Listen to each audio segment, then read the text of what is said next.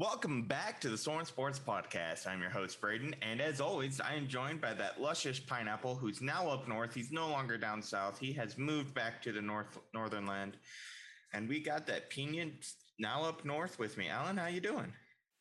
I'm doing pretty good.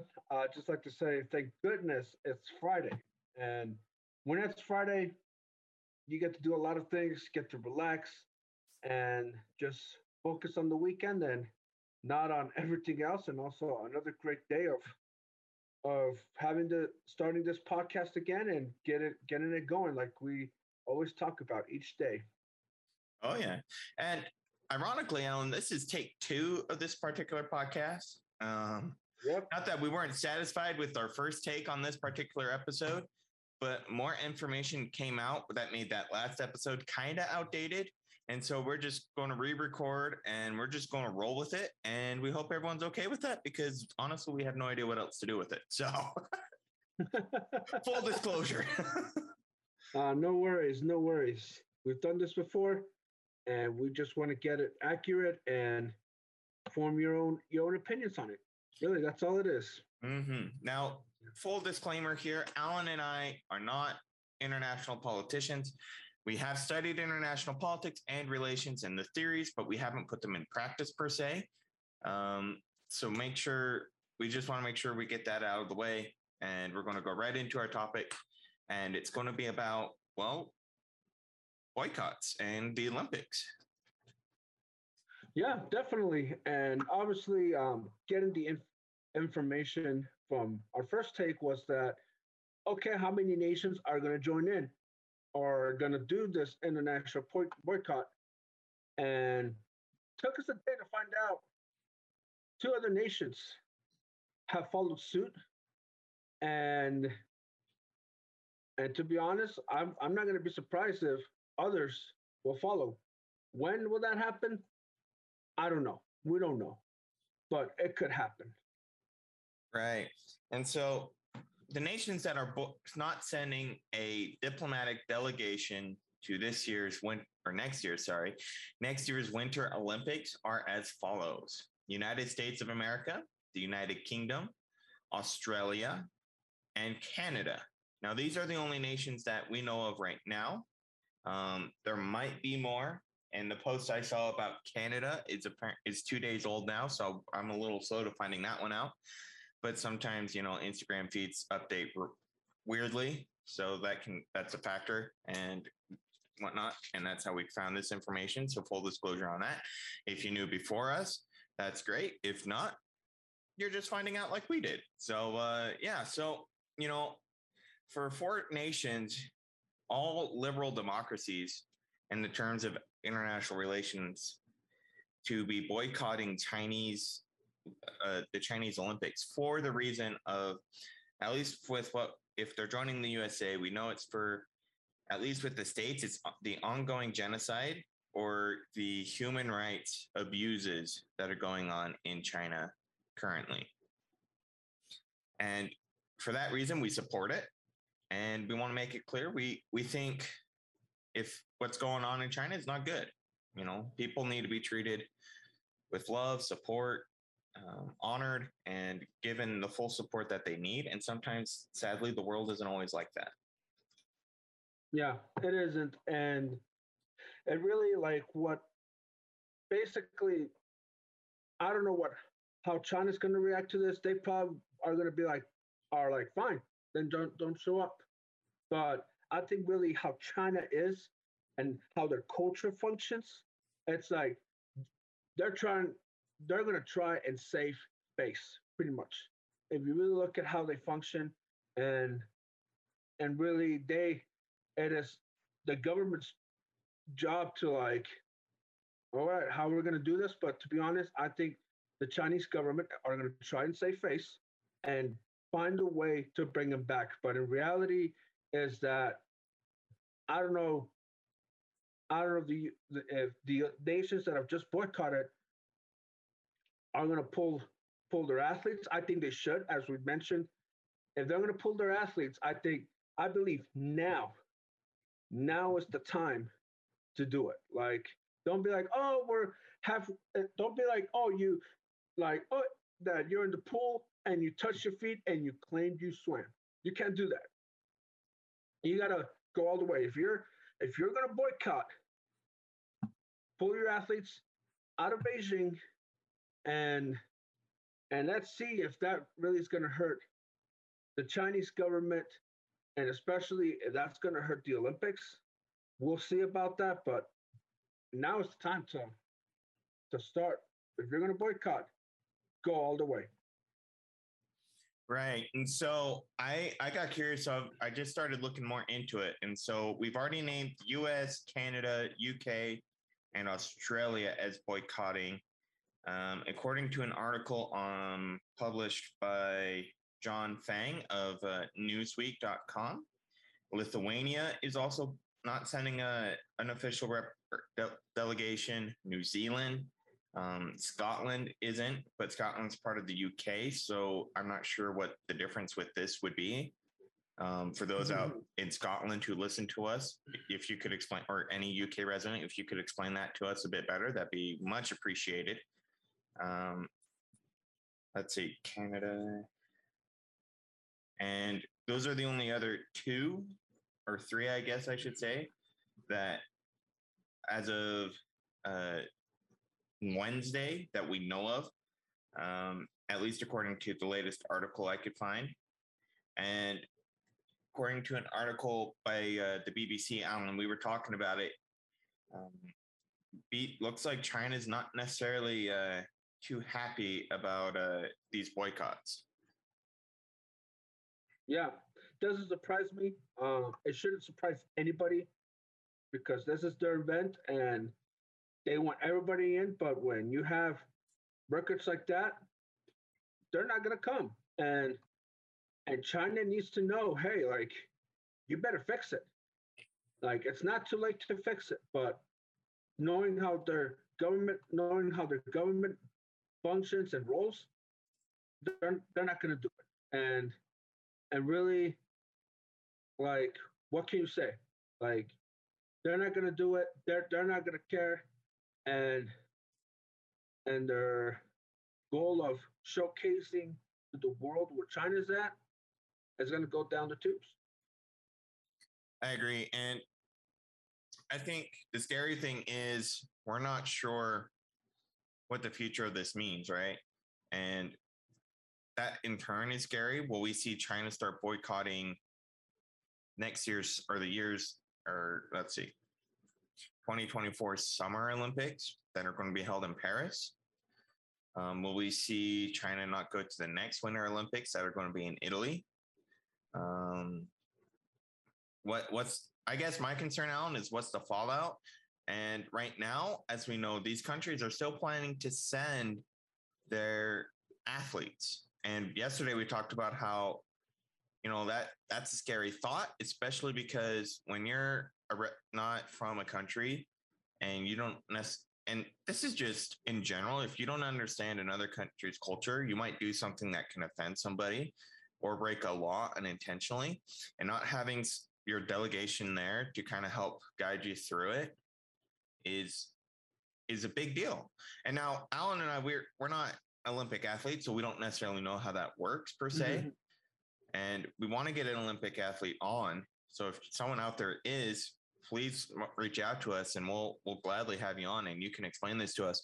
But for me, it would stand to reason that there's a meeting you have before as you train and as you go to the, the games where delegation and a fit like governmental officials and cultural experts come to you and say, hey, watch out for these things, make sure you don't do these things and and do this, this, and this. Because the games is all about culture, interacting with other cultures, acting, interacting with other people from all over the world, while duking it out on the playing field.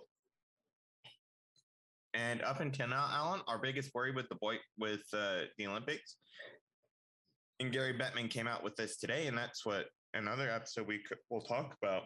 Excuse me, is uh, it's up to NHL players now if they want to go or not, because COVID concerns are real for them, and they want to go, of course, but you know, this might be one of the final chances we get to see McDavid and Sidney Crosby on the same line for Team Canada. We don't know how long mm-hmm. Sidney Crosby's got left playing this game, but time's running out.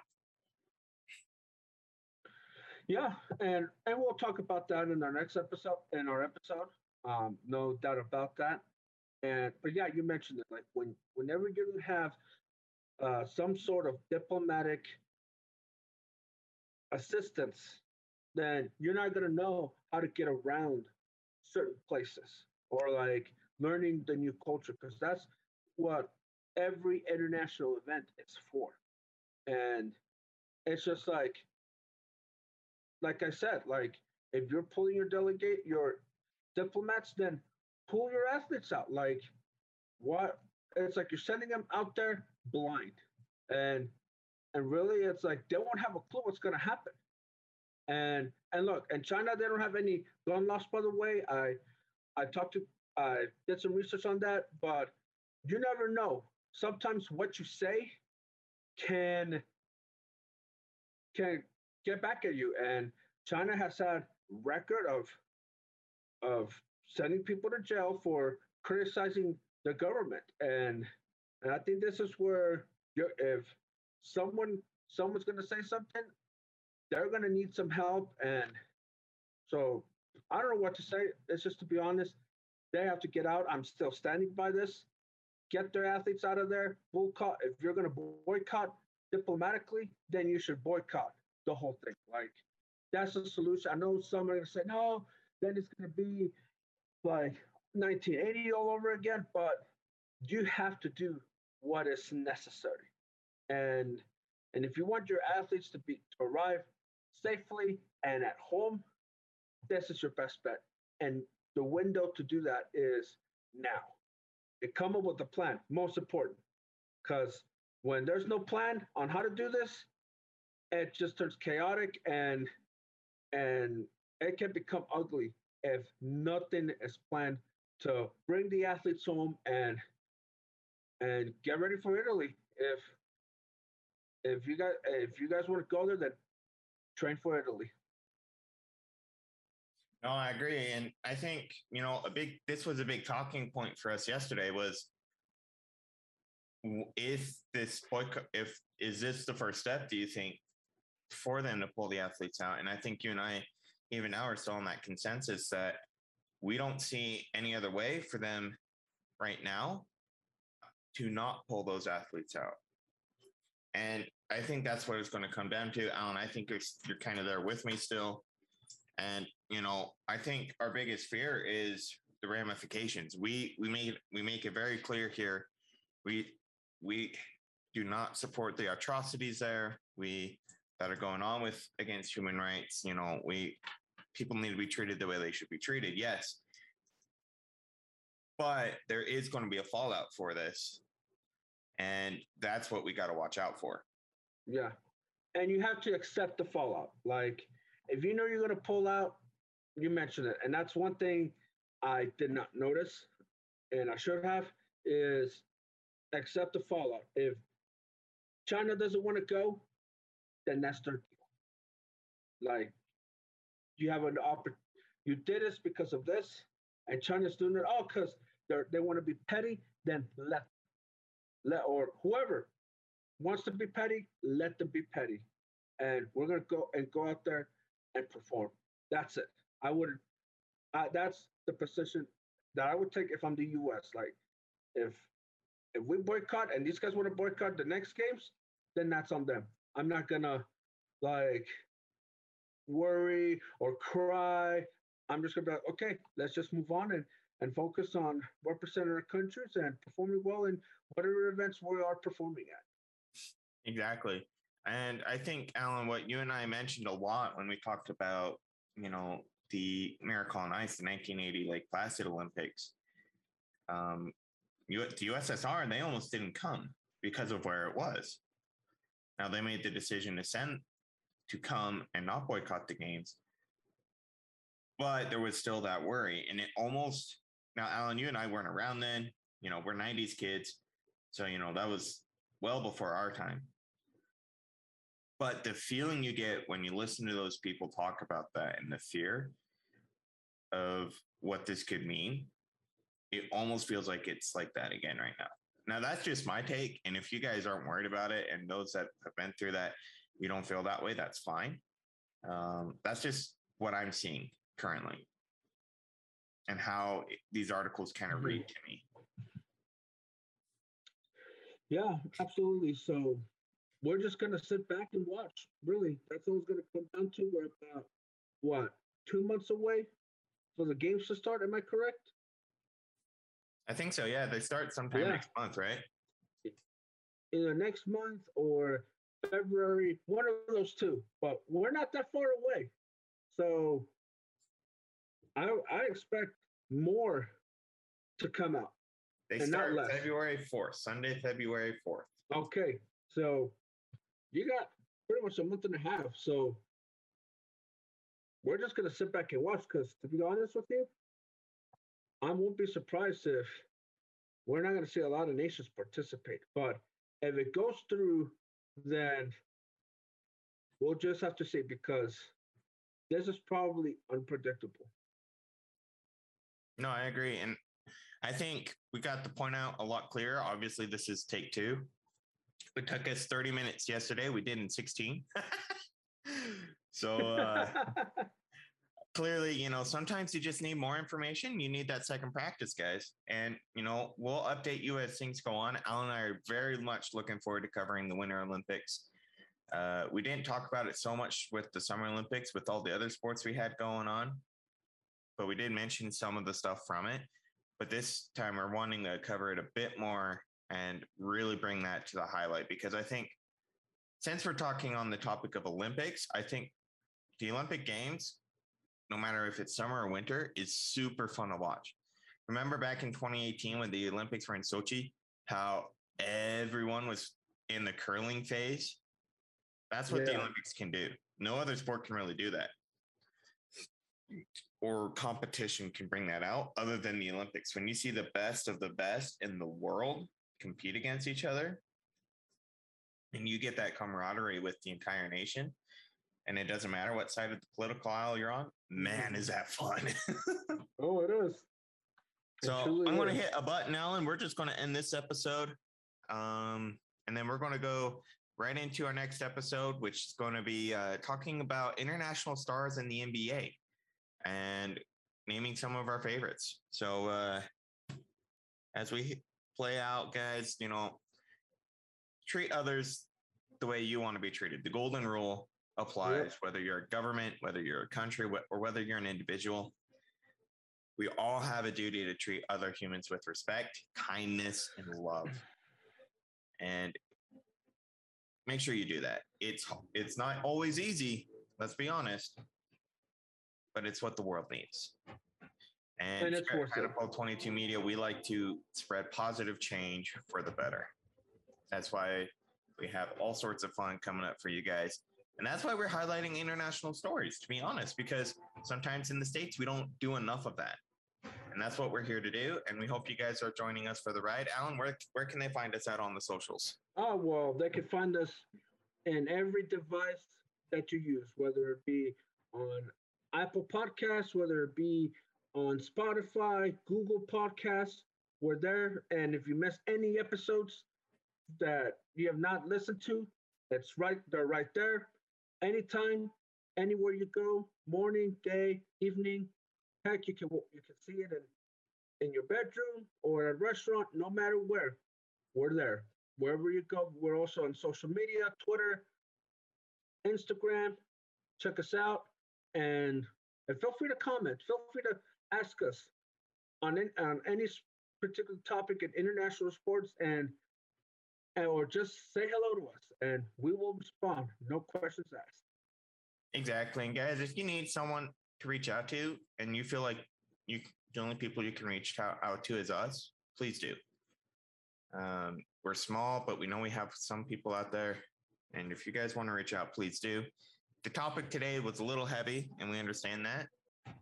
But just remember, it won't always be this way. Topics like this need to be discussed and understood. And Alan, let's just ride the rest of this out unless you got anything else to add.